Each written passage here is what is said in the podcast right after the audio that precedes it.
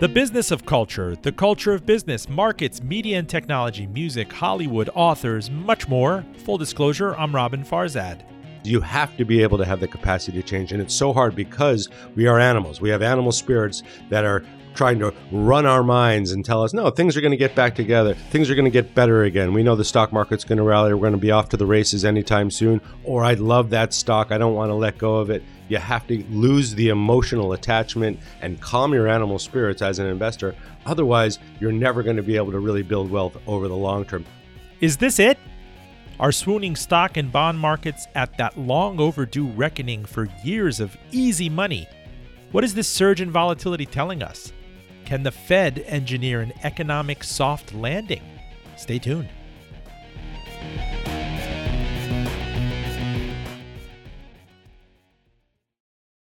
This episode is made possible by the support of Salomon and Ludwin, a boutique wealth management firm dedicated to helping families make smart financial decisions. You worked hard and sacrificed to create and build wealth. They treat advice given to you with the respect your journey deserves. For over 30 years, Salomon and Ludwin has earned a reputation of trust and confidence recognized by Barron's as a Hall of Fame advisor. More at salomonludwin.com.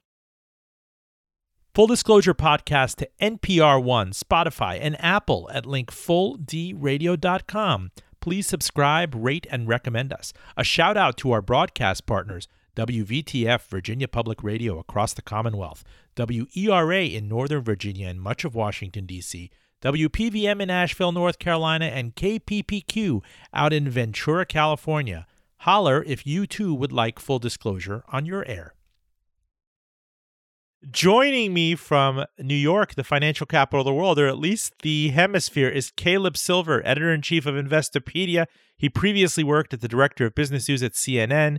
He was executive producer at CNN Money and was a senior producer on the Situation Room with Wolf Blitzer in a past life. We nearly crossed paths at Bloomberg. Uh, is this finally it? You know, what was that? That what is that guy? Redd Foxx in uh, Sanford and Sons. Maybe like, I-, I feel it. This is finally it. This is the big correction to start the bear market to end the, the prolonged period of risk on that we've been talking about. We see stocks in bear market territory. We see all sorts of technology being slashed left and right. I mean, every possible cryptocurrency, every meme out there, diamond hands, you name it.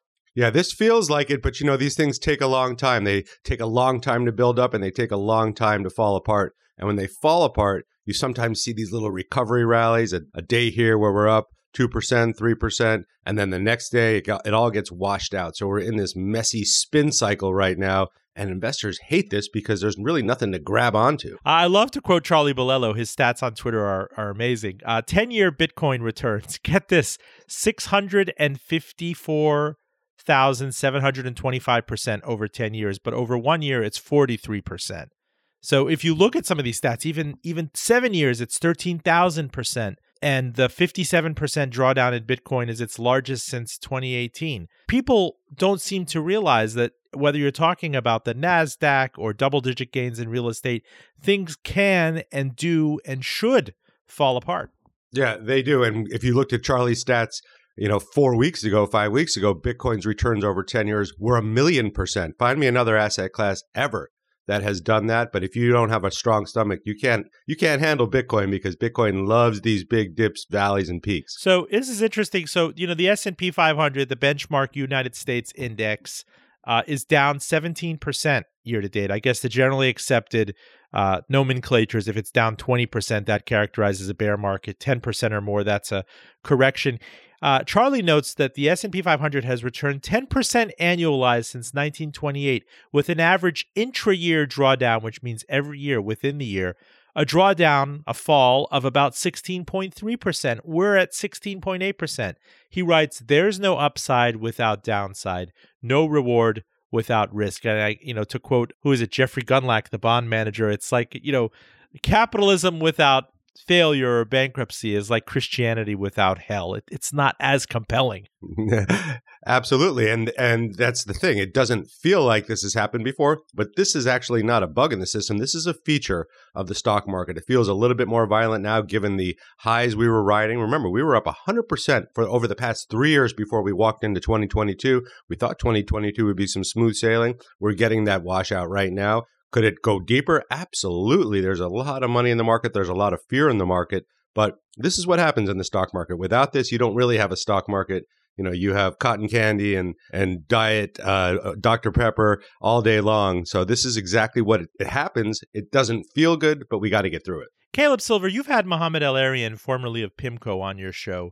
Uh, he's a well-traveled, uh, you know, economist. He's uh, uh well quoted. PIMCO is obviously the largest bond manager in the world for a while, and they quoted the new normal in I think 2009 coming out of the financial crisis that we were going to have a standard of living adjustment that companies were going to fail left and right the stock market wasn't going to work for people. That obviously was pretty short lived the stock market roared back with much support from the Federal Reserve and very often zero interest rate policy. I want to ask you what is normal interest rate policy? Here you have the Federal Reserve fighting 8% plus inflation. You have the market freaked out about a 10 year treasury yield, you know, the government's benchmark 10 year bond above 3%. I mean, we go back to the last period of inflation in the early 80s. You had bond yields in the mid teens, really causing people to think twice about putting money in high ring or the stock market or risk assets. Why is 3% freaking people out? Because we haven't felt these altitudes in a while. And you're right. You go back to the 80s or 70s, and it, you're talking about inflation in the double digits. You're talking about interest rates skyrocketing when Paul Volcker, the largest and most deeply voiced Fed chairman of all, raised interest rates uh, on a spree to cool the economy down. But that doesn't matter. Nobody cares about what happened 30, 40 years ago. They care about they care about what's happened today. But you know what, Robin? The the stock market usually does well when interest rates are rising because that's generally a sign that the economy is in good shape. Not this time around. Right now, the economy is in rough shape. It's slowing down pretty aggressively because of inflation. So as the Fed raises rates, they're raising it in the face of inflation and they're raising it in the face of a lot of risk that was on the table that was put there because of those low interest rates and because of all that government money uh, that was doled out to folks amid the pandemic. So folks were feeling pretty lush in their 401ks. Their savings rates were pretty high. The, the U.S. savings rate hit a hit a high uh, several times during 2021. Mm. But that doesn't matter. Once you take the magic carpet uh, out from under them, it gets really slippery. What about this Rorschach, Caleb? That yes, uh, you remember the the infamous Business Week Death of Equities cover in the late 1970s, how inflation is killing the stock market. Then we go on to have one of the best 10, 15 year bull markets in history as the Federal Reserve then effectively killed inflation for a long while. But there's also this argument that stocks, actually ownership stakes in corporations with pricing power, are hedges against inflation. How does that work? And, and the same has been argued about real estate, about real assets. Yeah, it's a great question because the stock market, you're betting on future growth. That's the very essence of it. You're betting on the future profitability of companies, which should do better than the rate of economic growth. So if you're buying stocks and you're buying into their growth and you're taking advantage of a little bit of a trampoline there because they should outperform the growth of the US economy. Right now, the US economy is in slowdown mode because of high inflation again and because rates are going to rise. And the growth in the big stocks that everyone loved and held so dearly for the past 10 years. You know which ones I'm talking about. Apple, Amazon, Netflix, etc. That just doesn't look as strong, so it doesn't work this time around. And the thing about the stock market and the thing about looking at the macro uh, economic world and capital markets is it's things uh, sometimes do repeat, but most of the time they rhyme, not repeat as a one sage once said. So it's always different, a little bit different given the circumstances. And that's what we're facing now. Slowing growth and that rocket ship that these companies were on is going to slow. Look at what's happening with Netflix. Look at what's happening with the social media companies. Engagement is slowing. Subscriber growth is slowing or going negative in some cases. Amazon posted its first quarterly loss in about nine years recently. So that's the kind of environment we're in right now. Full disclosure, I'm Robin Farzad. You're listening to Caleb Silver. He is editor in chief of Investopedia. It's a dot dash brand focused on investing and financial education. He previously was at CNN, where he was director of business news, and he was the executive producer of CNN Money. Uh, Caleb, what's going to happen to this class of kind of millennial-ish day traders, the the diamond hands people. We did an episode on them, the ones out there trading meme stocks like AMC and GameStop. This this army of of Reddit reading first time investors out there who thought that they could kind of kill the smart money and, and big evil empire of hedge funds. There was a lot of time on people's hands. There was extra cash with the stimulus, fear of missing out, YOLO, whatever you want to call it. I mean, we talked about this group of people, and certainly day traders got killed at the turn of the century with the dot com bust. But are you seeing that happen in parallel here? Absolutely, and and they've been awful quiet lately. Why? Because the returns just aren't there. The excitement's gone. The thrill is gone. To quote BB King, um, because things were just going up. Anything, any asset was just going up and to the right. A year ago, a little bit more than a year ago, including digital currencies, including Bitcoin and and the like, and including stocks like AMC and GameStop. But if you look at trading volume, and we look at that pretty often, it is really quiet out there because there is no trade to make and when you look at some, what some of these companies are doing now, look at AMC right now. AMC's had a pretty decent business, although it was losing money amid the pandemic because we weren't going to the movies. What did it do? It took its cash from all these day traders and bought itself a gold mine in Nevada because that seems to be the right thing to do when you can't get your business back on track. So companies are doing very strange things, and that new investing class has been real quiet lately. And when you look at the average account size in Robinhood, it's like $500. And they're not trading very often at all. So they don't have a lot of money in the market. They don't have a lot of money in their accounts, and they're not trading effectively, which is really tough for these brokers to make money on these transactions, especially options and crypto. When we look at returns over the last year, time stamped into May 9th, crude oil is up 76%. Uh, energy stocks, the basket in the United States, the, the multinational basket, up 53%. Inflation is up 9%. Gold up 1%. The Standard and Poor's 500 index over the past 52 weeks is kind of flat. It's down 3%. The Nasdaq down 10%. US bonds down about 10%. Institutional memory. People generally don't believe that they can lose money in bonds, but explain as inflation goes up and you agreed to say a bond with a 1.5% yield and inflation shoots up and treasury yields are currently at around what, 3% for the 10 year, your bond is worth less. If you have to sell it today, you take a pretty significant paper loss. Yeah, it's it's very rare that you see bonds and stocks moving in the same direction, but both feel super risky right now. Not to even to mention the digital tokens and the currencies, but bonds usually are a hedge against inflation. But right now, inflation seems out of control, or at least it's going to be with us at these levels for a while. So that's why you're seeing the weakness in the bond market. Investors don't want to hold anything right now. And the question is, where's the money gone? Because there was so much money in both the stock and the bond market over the past year, year and a half. Where did it all go? Is it sitting in cash right now? Because that's not giving you any returns, although your credit card companies and your banks want you to believe that they're giving you better CD rates. Where's all the money? Is it sitting on the sidelines?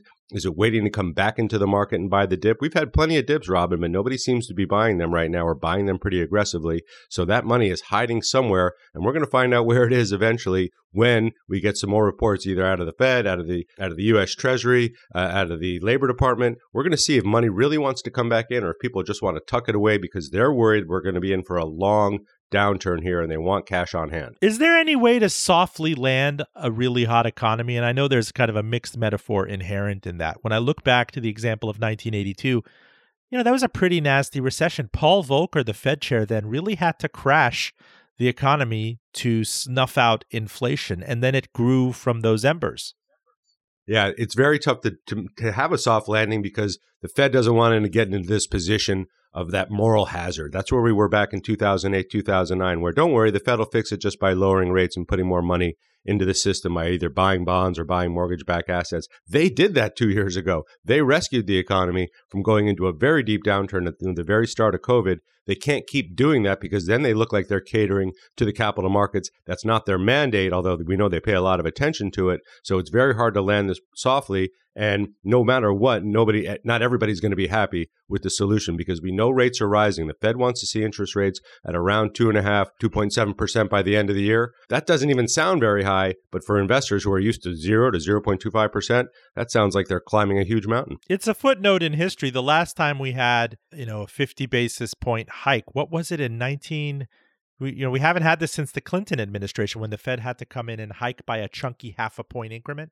Yeah, it's been a long time since we've had that. And it worked for a period of time. We went on to a pretty incredible bull market that lasted quite a while. So when it raises rates, when the Fed raises rates a half a percent, it seems like it's a huge chunk. It's not given where we've come from, but everybody lives in the moment and investors are always looking for the next opportunity. And when you see rates rising in this staircase way through the rest of the year and probably well into 2023, investors, especially investors who've been betting on growth, don't want any part of it because they know that growth is going to be slowed down. It's like having huge chains around the necks of these massive growth companies that are just bracking up profits year after year. Their growth is slowing, the economy is slowing, and investors' bet on future growth is really fading right now because there's really nothing, again, to grab onto. Now, to take it back to 1982 again, you know I'm a child of the 80s. You know I use any chance to invoke 1980s lyrics, as you mentioned. I just recently did the Go Go's on, on TV, and I called it Stagflation's What I Never Wanted, right? Let's go back to 1982. It has been back in the day, we used to say the 30 year bull market in bonds. It has been a 40 year bull market in bonds, and that the Fed effectively killed inflation in the early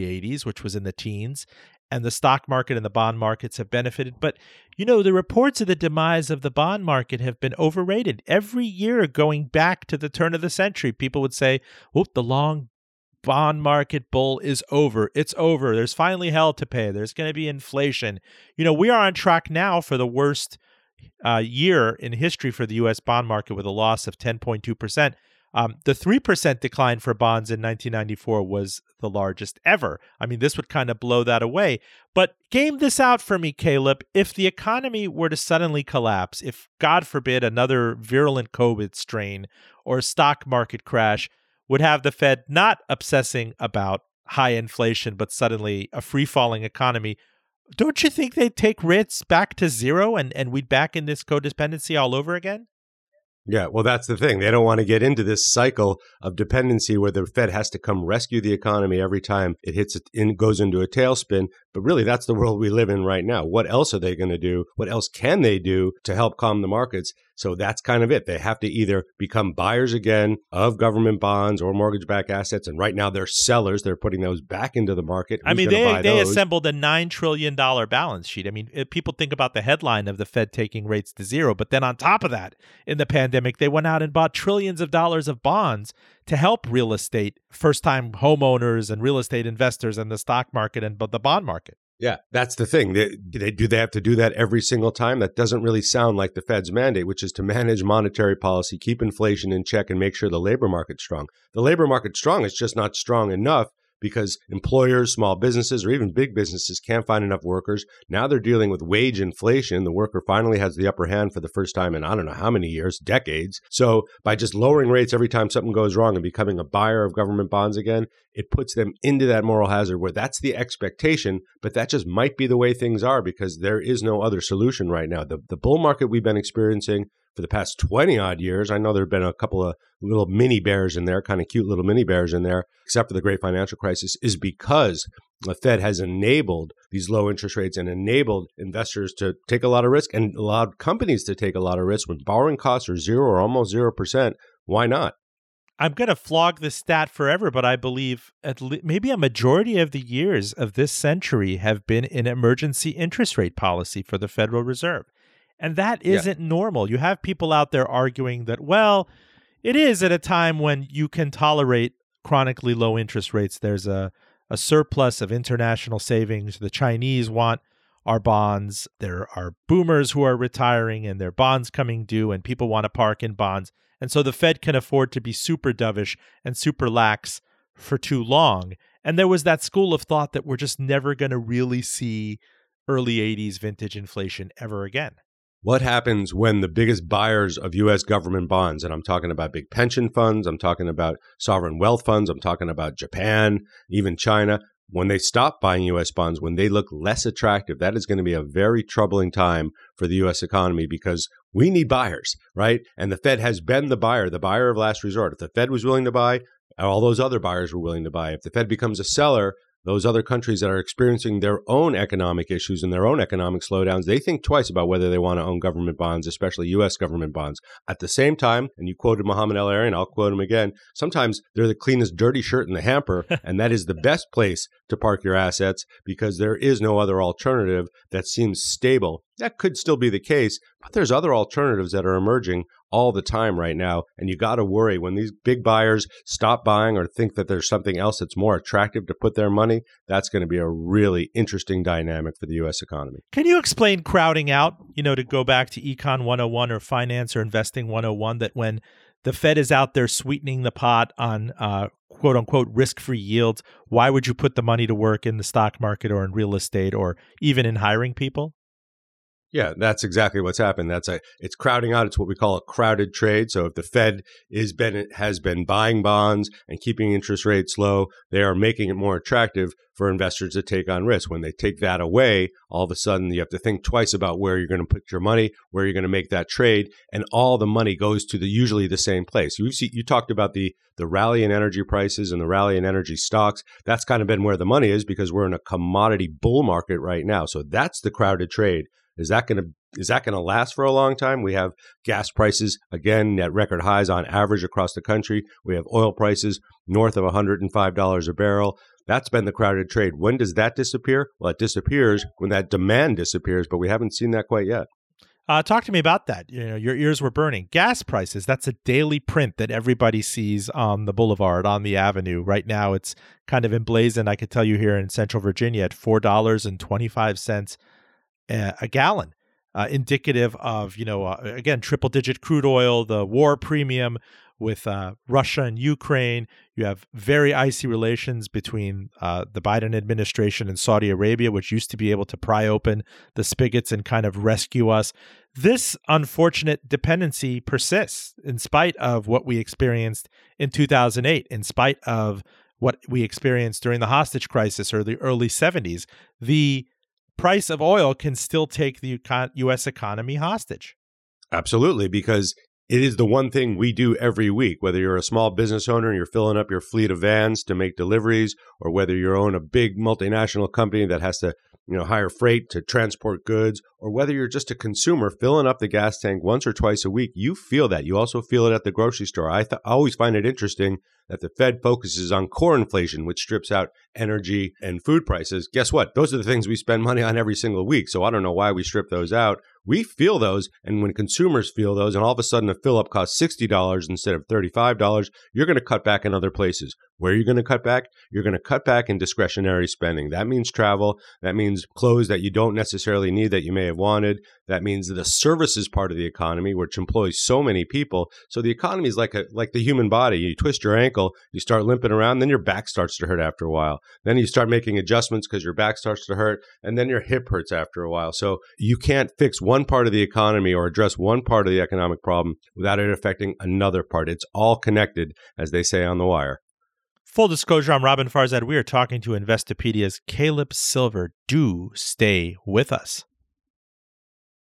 Full Disclosure podcast to NPR, Spotify, and of course, Apple Podcasts at link fulldradio.com. Please subscribe, rate us, rave about us, tell your mom about us, and of course, follow us on Twitter, Facebook, Instagram, LinkedIn, the works at Full D Radio.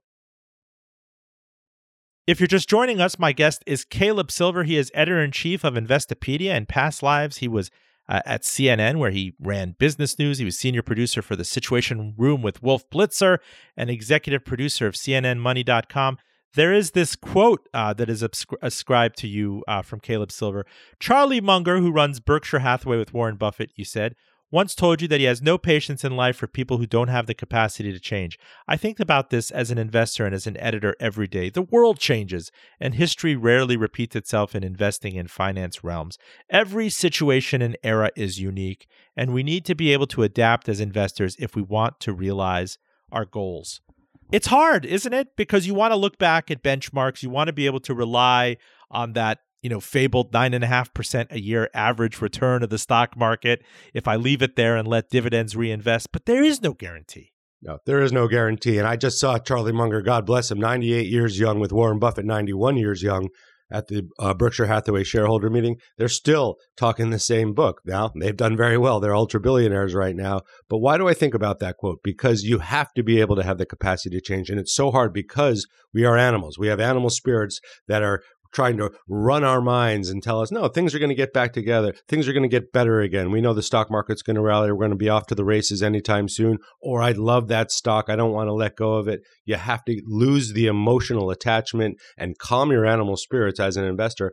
Otherwise, you're never going to be able to really build wealth over the long term. It's very hard when your money has been working in growth stocks, when you've owned all the big giants and they've been delivering great returns for you over the years, and you're facing this period like we are now where it just look as bright going forward. You have to move your money to other places. You have to make those adjustments. It's hard to do that. One, it takes that emotional strength to be able to do it. And also, you need to make the time to do it. Most retail investors have their money passively invested in a 401k or a SEP account or an IRA. They don't want to make moves. They don't even know where their money is. But if you're not rebalancing every quarter or at least twice a year and you're not really surveying what's worked for you and what's not and what the future looks like, you're never going to be able to take advantage when the market makes its moves like it did in the past six months. So, case in point, you try telling an investor right now who's all starry eyed about the last decade and Tesla and Netflix and growth and Bitcoin and you know NFTs. We didn't even get into the esoterica.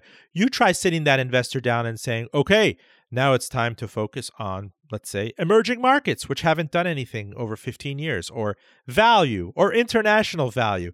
It's like telling a 10 year old to drink milk and stay in school and do homework. Yeah, nobody likes to hear that. But the thing is, there's always a bull market somewhere. So right now it happens to be in commodities. Now, you may not be that type of investor that wants to invest in fossil fuel companies or in mining companies. And I totally get that. I feel that way as well.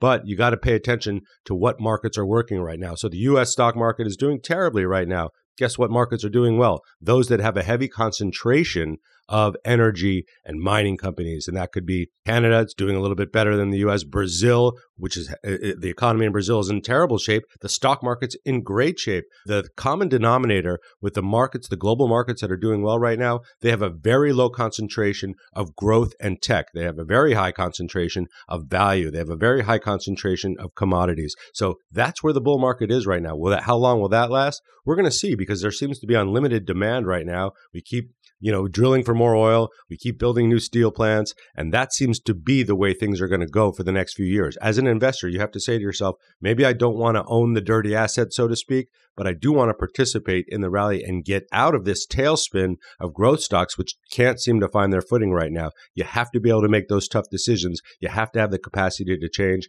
And it's so hard because our animal spirits and our emotional attachment to the stocks that have delivered so such great returns for us is so deep and strong. It's very hard to break that. Well, let me ask you, can you build a better mousetrap than the Standard & Poor's 500 index? I'm quoting the late Jack Bogle, famously investor inventor of the modern day index fund, you know, synonymous with Vanguard, which has trillions and trillions in assets that you don't have to invest more than say the S&P 500.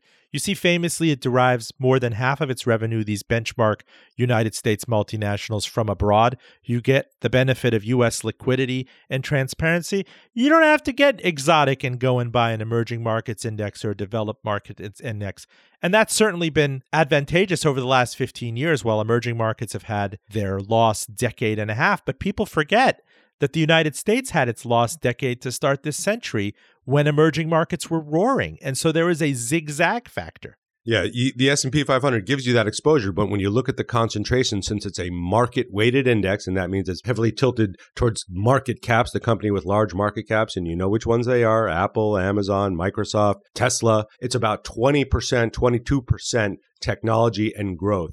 2% of it is oil and energy stocks, but that's been the best performing uh, part of the market right now. So yes, the S&P 500 gives you that broad exposure, but it's still heavily weighted like a seesaw towards the big growth stocks that were the story for the past 10 to 15 years. That's not necessarily going to be the story going forward. Now, is Apple going to absolutely crash? Absolutely not.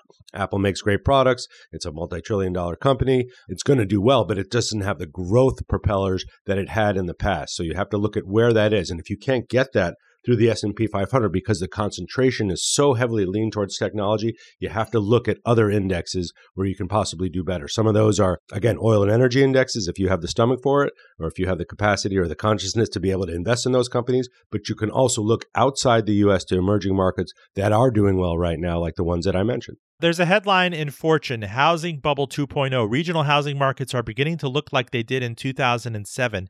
I think that homeowners who were lucky enough to have homes and were padding them up with additions and everything are counting their blessings, but there's a lot of consternation and anger by first time home buyers are being priced out. So, generationally, you're going to have equity pass on from the haves to their children, much more, I think $6 trillion in added home equity. But um, a, a, lot of people annoyed out there over the past two years. U.S. home prices are up 34%, including a 20% jump over the past 12 months. That 12 month hike is more than four times greater than the historic annual average posted since 1987. It is also well above the largest 12 month price jump, 15%, posted in the years leading up to the 2008 financial crisis. Again, history rhymes, but should we worry? Should we be worried about some sort of 2007, 2008 type blowup? Well, as as mortgage rates rise, right, as interest rates rise, especially those adjustables, it could really sting those first time homebuyers who were getting a great deal when interest rates were down in the two percent range, two and a half percent range. People were buying homes like crazy a couple of years ago if they had the money. But Robin, that speaks to the K-shaped recovery. And this happened in 2008 and 2009. It happened in the last recession we had, it big recession we had in the 80s when if you were doing well, if you had equity, if you owned a home, you did very well in the recovery. If you didn't, you're in worse shape than you were before. So income inequality only gets stretched further in crises like this because you had to have the means to buy that house even when rates were at 2.5%. Guess who was buying a lot of those houses? Rich people who already owned homes, corporations corporations, um, the Blackstones of the world, were scooping up real estate assets wherever they could because they recognized the fact that rates were so low they were never going to see them that low again. So if you were priced out back then, you're going to be priced out for quite a while. If you bought in and mortgage rates and interest rates are rising and you have those adjustable rates, you're going to feel that you may get stung and, and have to default. Now, I don't think we're anywhere close to where we were in 2008, 2009, but we do know that that big, that brief period of time when mortgage rates were low and there was a lot of housing availability amid the dark days of the pandemic, if you weren't proactive then, it's going to be very hard for you to get into the housing market now. And that just continues that cycle of income inequality that the United States is famous for, where if you have it, you've done great. If you never had it to begin with, you're even in worse shape than you were before. Yeah, Moody's Analytics' own research, uh, Fortune notes, finds 96% of housing markets are overvalued. I mean, you hear these horror stories in Miami where people are getting their rents doubled. There are New Yorkers coming in because there has been this whole work from home, remote work renaissance. And this is kind of causing a backlash against tech bro and crypto carpetbaggers coming in from overpriced, overtaxed markets such as California and New York to places such as Austin, Texas, which has seen prices soar, Miami, Florida, where I am from, where, where people are just lamenting the bouts of you know local microinflation. You can't afford everything. Any any you know fabulous restaurant in Manhattan is opening a Miami outpost. That you wonder if there is underlying financial strength from the local population to sustain this kind of inflation. Yeah, it's a great question. And I think there isn't by and large. And when you look at housing in the United States right now, housing prices, you mentioned, screaming high right now, but there's a very limited availability. The availability is in homes priced $500,000 or higher in the major cities across the country. Who's, who's going to be able to access those? Rich people who probably already own homes and can, who can borrow against it, people who have a lot of equity in their homes or have a lot of money in the stock market or in the bank. So you have a very limited supply. It's very expensive right now. Rates keep rising. And that's the cycle we're going to be in for quite a while because you can't build homes fast enough uh, at a low enough price to attract those lower income people into the market, and they're going to get outbid by folks that already have a lot of money and can do, make a deal on the spot in cash. Close us out, Caleb, in the four or five minutes we have left with you. There always seems to be a course correction. If commodities shoot up in price, you see production try to uh, equilibrate and, and meet that demand. You know, if oil is at triple digits, you have the drillers wanting to go out there and extract the stuff from the planet. But similarly, if it plummets, like you saw in the first few days of the pandemic. You have companies and nations abandoning and mothballing projects left and right, and you have all of these tankers floating in the high seas. They can't even give their oil away. I think this has kind of been a two year micro lesson in mean reversion, which can actually be mean. It can it can be whiplashing. It can hurt both ways. Yeah. Mean reversion is one of our fam- favorite terms here at Investopedia. And you do have to have that perspective, Robin, because it seems like things are moving so much faster than they used to in the past. We had that little mini bear market uh, at the very onset of the pandemic, and then we had a raging bull market that lasted for a good year and a half. We had oil prices going negative. Now we had oil prices, you know, topping out at 130 right. dollars a barrel a few months ago. So these things move in cycles. Things revert, assets revert to the mean. We are in this extreme period right now where we go too fast or too slow, and there's not a lot of middle ground for that 60 40 investor, 60% stocks, 40% bonds to really perform well in their portfolios. P.S. That trade is dead. So I've given you a lot of bad news and a lot of warnings out there. At the same time, things do change, right? So we've gone way to the extreme right now where there's a lot of fear in the market, there's a lot of anxiety inflation is at you know 8% plus and it's eventually going to recede but it's going to take time. The question is do investors have the patience for that to come back and be able to reset their portfolios and rebuild? Because that is the key to building wealth. So yes there's a lot of negative headlines out there. It's very tough to find some good news. That said these are the periods where the darkest period is usually right before the light. I'm not saying it's going to turn right away, but eventually it will. And as an investor, and I don't care if you're 20 years old 40 years old or 60 years old, you have to have the patience and the wherewithal to make it through these periods of darkness and make it through these periods of bear markets or or intense volatility because the other side usually produces returns. So if you jump out because you can't handle it, you can't handle the volatility, then you never belonged in the stock market. You never you were never meant to be an investor to begin with. But if you can hang in there, the best days in the stock market, the best days for returns are usually in market turmoil like this. So I'm not saying we're going to bounce out of this next week, but you have to stick with it because you're going to if you miss the best performing days in the stock market and these usually happen when we're in this terrible bottom bottoming period, it's very hard to get those returns. We talked about those assets that are down 50%, 70%. When a stock falls 50% and takes 100% return to get it back to par, you got to look for other areas to invest your money because there is no other alternative, better alternative to building wealth and investing. And even though it looks really challenging right now, you have to be able to, to stick with it and have a plan to make it through these tough times. And I think we will. And I'm looking forward to it. I'm not jumping out of the market and I'm as scared as anyone right now but you have to be able to stick with it and be able to have that capacity again to make those changes in your portfolio and in your investment outlook if you want to take advantage of the good times.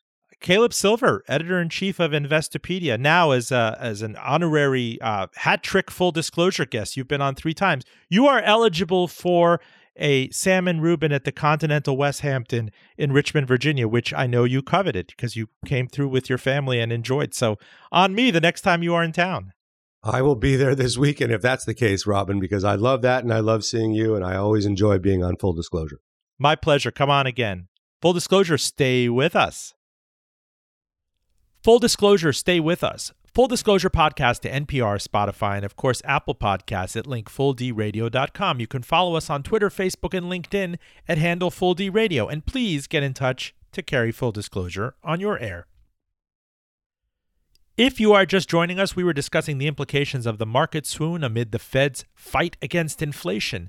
The concurrent commodities boom, which has made oil, minerals, and recyclables more valuable, had me thinking back to my 2019 interview with waste guru Adam Minter. He authored the book Junkyard Planet Travels in the Billion Dollar Trash Trade. Joining me from Kuala Lumpur, all the way over the equator in Malaysia, is Adam Minter, author of the forthcoming book Secondhand Travels in the New Global Garage Sale. I'm also a huge fan of his first book, Junkyard Planet. Uh, you could think of Adam as a thinking man's uh, garbage man. He likes to dumpster dive and landfill dive, and in this case, uh, was was looking at the world's predilections for disposals and hoardings across various cultures. How are you, sir? I'm great. Thanks for having me on. Love having you on. I mean, I've been reading your stuff about plastic that gets hits on Bloomberg Opinion so much, and there was a sure. an NPR piece this morning on um, some guy that is going through the Great Pacific Garbage Patch, and he actually called in on a sat phone. It seems like that is the I wouldn't dare call it the kind of the charismatic furry creature of this waste crisis right now, but everybody seems to be talking about plastic and the plastic straw. The plastic straw is suddenly the bête noire of of everybody out there. Yeah, I think so, and I think your uh, the touch point of the Great Pacific Garbage Patch is is the correct one. I mean, just sort of in my business, the area I cover, um, we all, uh, you know, meaning uh, the people, the handful of people who who cover these things, really felt a surge in interest when the Great Pacific Garbage Patch became something that emerged onto sort of mainstream consciousness. And you know, it took a few years for plastic straws to get connected to that, but there's definitely been sort sort of a congruence of factors that have brought this all together and created this waste crisis which you know i'm not sure we're necessarily facing a waste crisis but i think what we're probably facing is is greater public consciousness of the issue surrounding waste. Adam why did it take so long? It seems like this is a design flaw for manufacturers. I mean you you go back to the graduate and the famous you know dustin hoffman gets accosted in plastics and and you think about all of the plastics that were churned out, the billions and billions and billions of tons of it, and just the tiny little sliver that were actually truly recycled. I mean, it, it seems like an enormous loophole that manufacturers were able to exploit, the likes of Unilever and Procter and Gamble and everybody for years. It's like it's again private profits and then socialized picking up of the tab. Yeah, I, I think that's uh, that your observations are correct. I think sort of the catalyst really was the development of economies in Asia, led by China, but you know followed most recently, of course, by economies in Southeast Asia. You know, and as economies develop, especially in this modern era, consumers tend to adopt you know the disposable items that we have adopted in developed countries. But you know, unlike say you know somebody who's living in New York City or Minneapolis, there really isn't much waste infrastructure there. You know, in Southeast Asia, I'm in Malaysia, you know, and in the office building building where I'm at, it, it doesn't have regular, you know, garbage pickups, much less recycling. And so, you know, initially that may not have seemed like much of a problem because the consumption levels were really low. But over the last 10 years in particular, the consumption levels have gotten so high and you start seeing these large waste dumps on the outskirts of cities like Beijing and Shanghai or, you know, or, or down here outside of Kuala Lumpur. And that those dumps um, generally, which are built up from the consumption in these economies, are contributing to this ocean plastics problem. And I think that's really what has led us to this moment is it, it really is the rise of a consumer class in developing countries. And now instead of having 1 billion consumers, middle class consumers, you know, the world has, you know, 3 or 4 billion. Yeah, and so we are all connected. The analysis is something on the effect of five to eight rivers, predominantly in Asia, contribute to the preponderance of this problem. I mean, the Great Pacific Garbage Patch between Hawaii and California gets all of the attention, but it's it's not difficult to go to a beach on the eastern seaboard and find ocean debris from plastic debris from a, a world away. Yeah, that's that's exactly that's exactly right. Um, but you know, and and, and it's something you really feel when you are in developing Asia. And, and, for this last book, I spent time in, in Africa as well, developing Africa. Is you'll you'll see, you know, in every town there will just be these informal dumps, and these dumps are often built, uh, you know, informally beside rivers, and those rivers become the conduit to which these plastics make their way into the ocean. You know, and and that's very much the case in in Asia. And in fact, the studies have been done that the Great Pacific Garbage Patch, you know, the majority of, of the material flowing into it is coming out of these developing parts of Asia, in particular China, which is the greatest contributor to it. Um, and it's just because they've built, you know, these cities and these consumer classes, but the and the waste dumps and the waste management just hasn't kept up. And because of that, you see it flowing into those into these nether regions where it, it doesn't belong. Adam, do you believe that it has become truly an issue of urgency for the the multinationals in that especially in the age of Instagram and social media that any of their products can kind of be tagged and they can be shamed for not being stewards of the complete cycle. I mean, you see the chairman of SC Johnson going out there and actually posing with these things and saying we need to do it. I'm still getting the impression that it's kind of out of sight, out of mind, and they're not going to take responsibility for the entire life cycle of their products, from production from the derivatives from oil to ultimate recycling, responsible disposal or incineration of it. I think you're right on that. I think from their perspective, this is a uh, public relations crisis, you know, in developed countries which are which are paying attention to it far more than it's being paid attention to in, in developing regions. And and and the proof really is the kinds of products that you see um, still being distributed, you know, throughout developing countries, oftentimes by you know these multinationals which are making you know very loud noises, you know, about being sustainable companies and, and addressing these issues in in developed countries. You know, I can think uh, if you you know in Indonesia, for example, you'll see uh, water, you know, bottled water. Only it's not distributed in bottles, which are plastic bottles, which are relatively easy to recycle. It's distributed in plastic bags, you know, and those plastic bags are torn open and and tossed on the ground, and so there's no disposal, uh, you know, solution for them. Or, uh, you know, I've heard a number of environmental activists in Indonesia talk about plastic cups of water. This is something that you know you wouldn't see distributed in the United States or in Germany. Uh, the public, you know, which has become more sustainably minded, you know, would positively riot over these things in the current climate. But in Indonesia, in particular, it's perfectly acceptable to say hold a wedding where you're distributing these disposable plastic cups of water, um, which are made by multinationals, to to your guests. And so, uh, until you see issues like that addressed more directly by the multinationals, I don't think you you can say that they're uh, they're viewing it as a crisis. And so, I think that is a problem, and and and I think we're still some time off from that being addressed correctly. And Adam, before we, we get into your book, Secondhand, forthcoming this year, Travels in the New Global Garage Sale, I do want to wonk out on plastic a bit more because it's it's mm-hmm. again, it's pulling everybody in. You write a column about the plastic straw and it goes crazy everywhere. Like you right. you know, contrarian piece, like it's it's a nice start, but it's really not going to make a difference when you look at the lot of of um, you know fishing related waste and nets and buoys and all the other things that we see in the ocean that then break down into microplastics. That this is true, you know, it's it's a symbolic thing, but it's truly, truly, truly a tip of the the trashberg, if you will. Right. Um, I'm wondering why innovation has been so slow with this. For for starters, plastic itself. I mean, the big changing event last year in 2018 was China which was the buyer of size of all of, of the world's plastic because the shipping containers can go back full and there was smaller incremental costs in them taking it on. China suddenly says we don't want it. And then all these other economies in that region in the South China Sea follow on and saying, don't give it to us either, right? They, mm-hmm. they clearly can't make an economic case for incinerating this stuff and maybe recapturing some of the, the BTUs and the hydrocarbons that are embedded in it. And this has started a huge backlog back into the United States where you see right. constant coverage of municipalities that are just saying, you know what, we're no longer doing recycling. It was a loss leader beforehand and now it's just prohibitively expensive. So why hasn't somebody come out and say, you know, for example, we can we can use some of this stuff as a feedstock into something. There's so much of it. It's free. People want to give it away. Why hasn't that happened or what will it take for that to happen?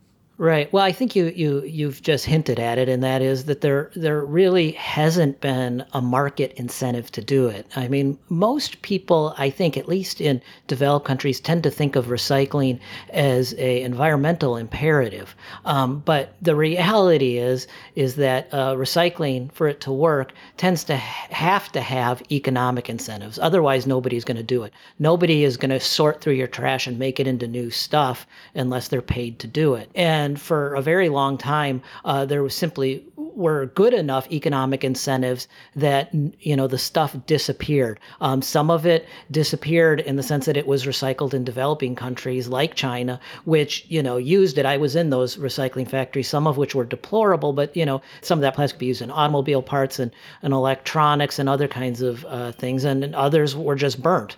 Um, with China cutting off its market, there simply wasn't enough demand from manufacturers in Southeast Asia Asia to use it, and you combine, you know, and so as a result, you have this surplus. Then you turn it around and you have a public that's angry about it. Suddenly, you have um, your economic incentive because there are recyclers and there are companies that make these products that want to, at a minimum, blunt the public outrage. And so we're starting to see real innovation in this sector, but it's going to take time. I always, uh, when I talk about innovation in the recycling sector, I always uh, refer people back to the automobile. Most people don't think of the disposal of automobiles as an environmental problem. But in the 1960s and 70s, it was a, you know, there were so many abandoned cars in the United States that both Presidents Johnson and Nixon actually cited them as major environmental problems. But it took about 30 years for the solution, the actual technologies to recycle those automobiles to emerge. You know, I think we're all hopeful that uh, things will proceed more quickly with plastics, and I, I believe they will.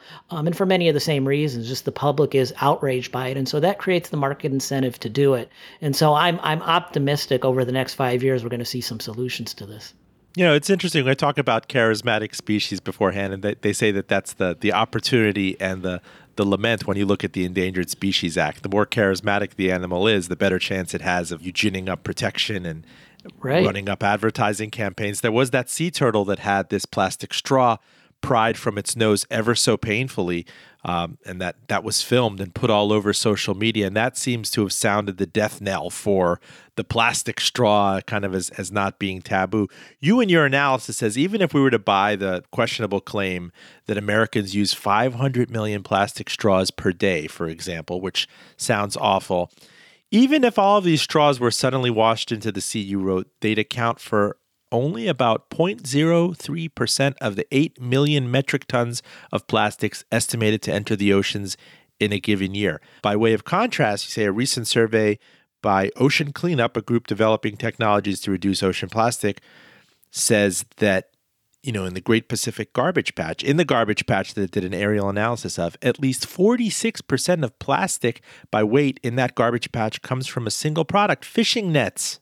Other fishing gear makes up a good chunk of the rest. So, if anything, that should be the target if we wanted to be, you know, getting most bang for your outrage. Right. It should be the fishing industry. And you have noticed that in the past, consumers have been efficacious in kind of dolphin free tuna with the fishing industry. It, exactly. But, you know, these are the hard problems, but they're also the problems that get at sort of the structural issues in consumption because ultimately waste and consumption are tied together and the supply chains that supply our consumption. You know, in the case of the, you know, know the dolphin uh, the dolphin free tuna it was you know people want to eat tuna that was uh, you know a, as a byproduct of that you have dolphins get captured. And so people had to address entirely how you know tuna was captured. And again i think in some sense you you want to say that you know the same sort of effort is going to have to be concentrated on fixing this ghost gear, which is what the problem of you know nets uh, floating around in the ocean is. Is you're you're going to have to fundamentally change